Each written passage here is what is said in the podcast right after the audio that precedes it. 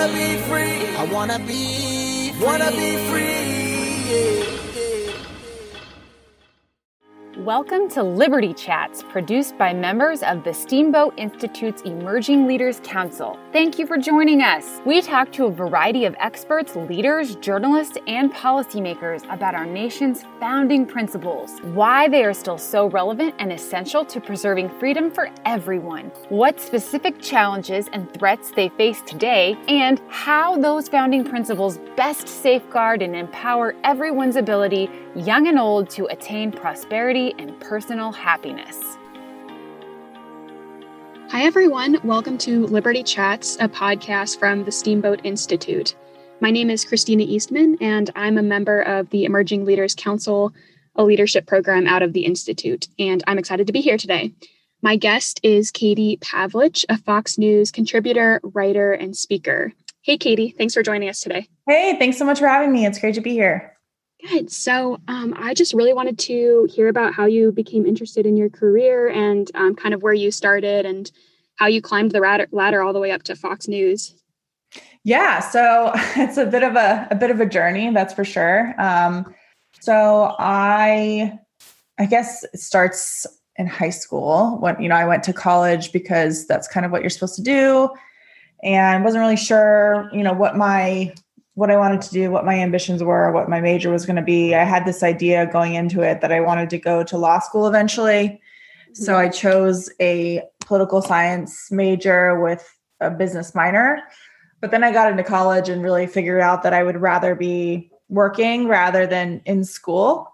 and so I figured that law school was probably not the best bet for me if I was already, I guess, tired of, of the school part of things. Um, upon arrival. So I then switched. Um, I, I, I, stayed with with that major, um, but then I was I was really uh, you know I was in my business classes, and at one point I switched to a business major, and that was something that I got to my second accounting class and said I don't think I can look at charts, and I admire people who are in this business, but it's not something that I want to continue pursuing. And then I decided that maybe I want to do uh, sports broadcast journalism because I was a big college basketball fan and really enjoyed being part of the, you know, the the student section and the cheering section and that kind of thing at the University of Arizona, which is has a big sports program. And my family comes from a sports background in coaching um, and administrative athletics. So that was something I entertained. But then I went to a Young America's Foundation conference my sophomore year in college, and that really changed my it, it, really kind of gave me the light bulb moment about what I should be doing. Mm-hmm. oh, of course, I've always been interested in conservative politics and I've always been interested in, in speech and debate. And I, I did go to law camp at Stanford at one point in high school. um, but my parents weren't necessarily political people, but they were uh, involved in the local community and they were small business owners. And so, you know, issues about taxes and overregulation and that kind of thing um, were always kind of part of our kitchen table conversation, as Ronald Reagan used to say. So, long story short, I went to this YAF conference. I heard a bunch of speakers there who I had admired and been, listening to on radio and reading um, their columns, you know, since I was really in, in middle school and, and in, in the car with my mom um, driving around. And so then I decided to change my major to broadcast journalism and go towards a more political route. And I moved to DC for the summer to do an internship with townhall.com, which is where I still work now. Got worked my way from an intern uh, up to where I am now, managing a team and writing and covering a lot of really interesting topics throughout the years. Um, so then after school, I moved to DC and all by myself and really just dove in headfirst during the Obama years of, of working in being on Capitol Hill, going to hearings, covering issues, and um, that kind of just led to a, a, lot of different things. I wrote my first book um, about the Fast and Furious scandal, which ended up being a New York Times bestseller, and that kind of launched me into more TV. Um, although my TV career really started during the 2012 presidential election, I would say. Um, that's when I used to do CNN and MSNBC, and I would do Piers Morgan's show and um, I did a lot of Larry Kudlow's CNBC show actually before I moved over to Fox. So it's been a culmination of of moving and pursuing new things and taking risks and not being afraid to go after big projects and really just working hard. Um, so that's kind of how I got into it from, from a, a very simple perspective, I'd say. Yeah, thank you. Um, I'm curious who uh, some of your role models were in media, both at the start of um, your career and kind of now, if you could share. Yes, I don't know if I necessarily had so many role models in media as as far as role models in philosophy or in politics i did. Certainly Mar- margaret thatcher was one of them ronald reagan. Um, you know after 9-11 i thought george w. Bush was uh, was you know his leadership in that time of of when that happened i thought was very admirable um, but in terms of media of course a lot of the people i work with now um, have always been helpful and and mentors to me. Dana Perino is one person who I've always admired, even before I even started working in the field. And to be able to work with her her on a regular basis now is is a dream come true. And she's always been so helpful with her advice and her um, her guidance, just in the way that she carries herself and does her own work. Um, mm-hmm. So yeah, I mean, I, I feel like it's important for everybody to kind of take pieces from their you know people that they admire but also not try to become those people and take you know build their own um their own their own identity with their their own path and the, the decisions that they make. Um, because i think everybody has their own way of getting to where they want to be and you know using lessons from other people is very helpful. And then applying those to your own situation is i think the best way to kind of mold your your own happiness and your own success. Mm-hmm. So you mentioned um, when you were talking about uh, how you got started in um, broadcast journalism and writing, um, you talked about how you know you had a lot of switching majors in college, and um, talked about how uh, you know you left school after a while. So I, am wondering if, uh, if, the current state of um, how colleges are now with all the um, bias do you think that aspiring journalists um, do you think college is a good step for bi- aspiring journalists? Do you think that's a necessary step or would you recommend to people to just kind of get out there and start working for local news yeah that's a, a great question. Um, first i want to go back to the question you just asked because i just had another thought in my head because you asked who, who did i admire in media Sure. I think it was more that I was frustrated with media. I was very frustrated mm-hmm. with the way Katie Couric treated Sarah Palin, for example. And so it was mm-hmm. it was a lot of a frustration of not feeling like conservative reporters existed or were represented represented outside of Fox News at the time. Um, there's so much new multimedia now, so that was really a kind of a, a I guess a, a motivator to get into the field because I felt like there weren't a lot of people that were representative of our our, our viewpoints and a conservative point of view.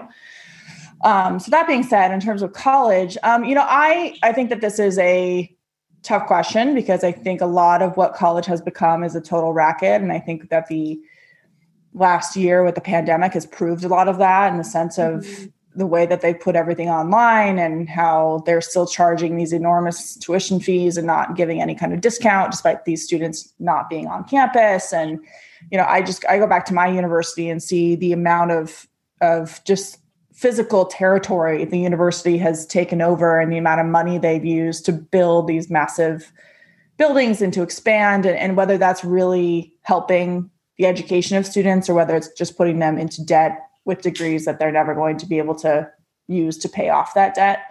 Uh, I think you have to look at it like a return on investment, just like anything else. You can't look at it as a feeling.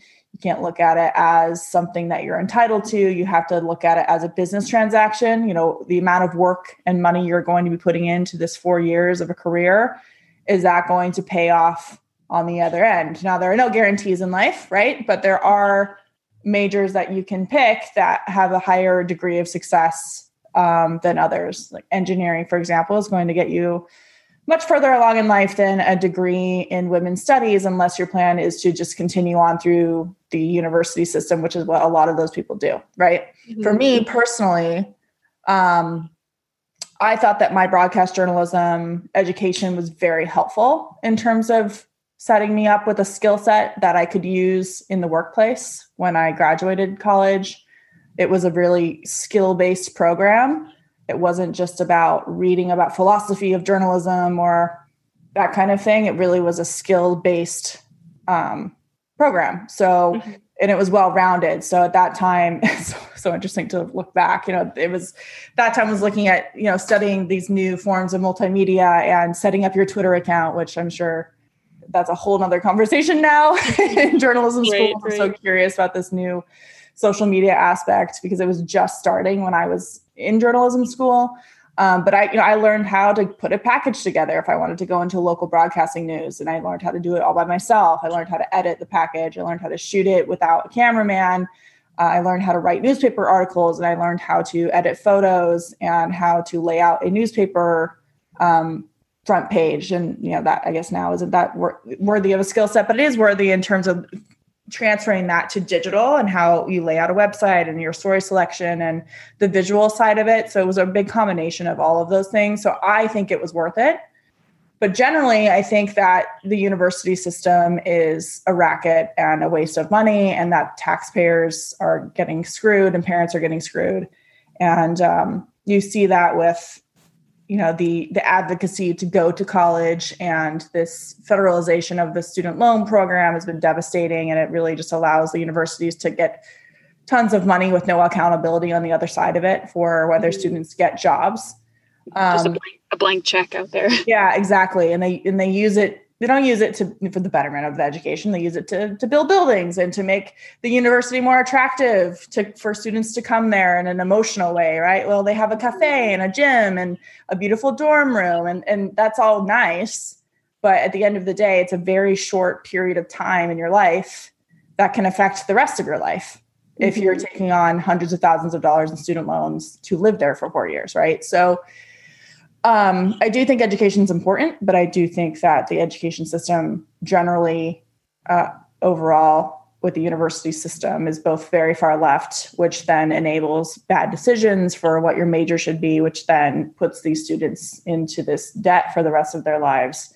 Um, so, right, yeah, I think COVID, like you mentioned, is you know, yeah, I think like you mentioned, COVID really is exposing a lot of these um, deeper issues with our education system and hopefully people are waking up more. but yeah, definitely. I'm but sure, I think sure if we'll my program wasn't skills based, it would have been a waste of time and a waste mm-hmm, of money, mm-hmm. right? Hopefully, we'll see some things changing in the next year or so um, once people kind of have a chance to analyze what all the government shutdowns and um, Zoom classes have done. Um, yeah.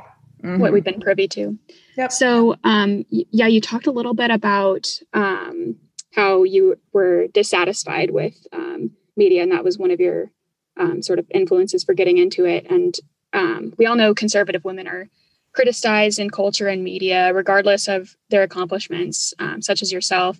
And I'm just curious, how do you personally deal with criticism and stand strong, regardless of um, kind of that critique that you get on a daily basis, whether it's Twitter wars or yeah. Um, you know hit pieces against you, you know? Um, well, I I'm cautious on this topic because I don't want conservative women to fall into the woe is me victim mentality. Mm-hmm. Um, it is true that conservative women have a higher standard that people set for them than for liberal women or for Democrats in general. That is true. Um, we see that with the treatment of female candidates. We've seen that with the treatment of historical candidates like Sandra Day O'Connor, who has been completely overshadowed by RBG. Um, we see that with the accomplishments of, of women, for example, Amy Coney Barrett, who's now a Supreme Court justice, and she would you would think would be the epitome of feminist um, accomplishment given she has this high profile career and she has a family and has the ultimate balance of the two, at least it would seem. Um, but she's attacked for it. So I don't want to belittle the reality of it being more difficult. At the same time, I think that conservative women have a different perspective on how to handle life and its challenges. We want to be a product of our decisions, not a product of our gender and we don't want to be solely judged based on our gender or promoted based on our gender. Um, so, in terms of what conservative women go through in media, I think it's it, if you think of it as a challenge to be better. You know, you, you know that you have to be 100% factual all of the time because you're going to get nailed for it, which means that you're going to be a better reporter or a better commentator or a better speaker or better whatever in whatever field you're going to be in, right? Is that fair? No, but it does make you better at your job.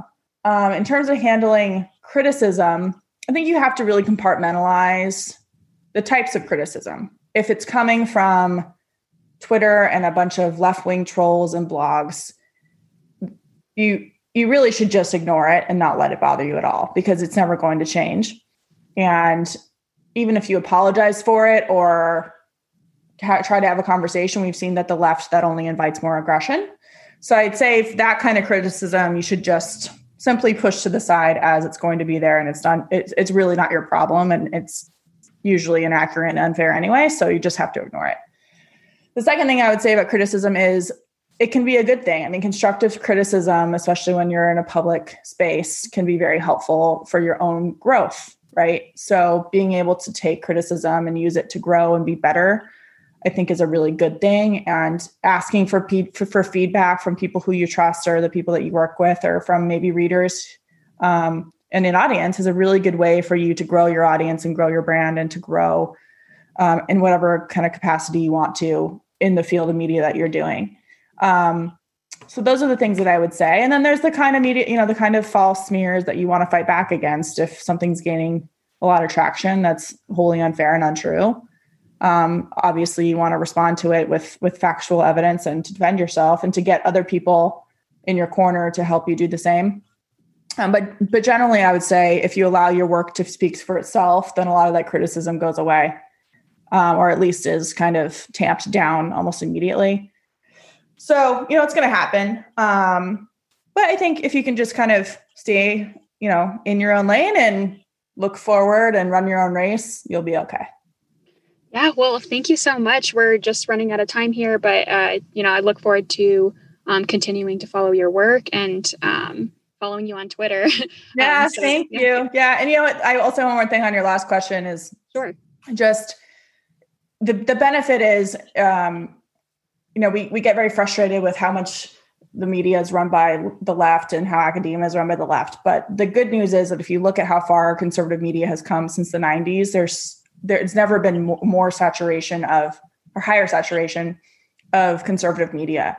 Mm-hmm. and social media even with all of its censorship and big tech overlording um, you are able to kind of build your own um, story. And so even if people are criticizing you there's another way for you to show people who you are and, and to, to profile and um, to promote your work. So i think that gives you a lot more opportunity than people used to have when it came to the media solely defining them and not them not having an outlet to really fight back, if that makes sense. Mm-hmm, mm-hmm. So, yeah, yeah, that's at least at least we're ending on an encouraging note. I know there's yeah, so stay much- strong, guys. You you can make it through. I promise. there's so much bias. There's so much um, wrong with the news media today. But mm-hmm. yes, you're you're so right. There's there's so many good positive outlets um, for us to get our our voices out there. So thank you for yep. being a part of that. Yeah, anytime. Thank you for having me on the podcast. I appreciate it. So, thanks so much for joining us on Liberty Chats today. Um, please consider giving us a rating and review on iTunes if you are enjoying the show. Thank you for listening to today's Liberty Chat. I'm Erica Anderson, the producer of the podcast. Our podcast editor is Fingers Malloy. My co producers include Charlotte Whalen, Zachary Rogers, Lindsay Martin, and Christina Eastman, all members of the Steamboat Institute's Emerging Leaders Council, who represent the next generation of free market, free speech leadership. We hope you tune in again for our next Liberty Chat episode.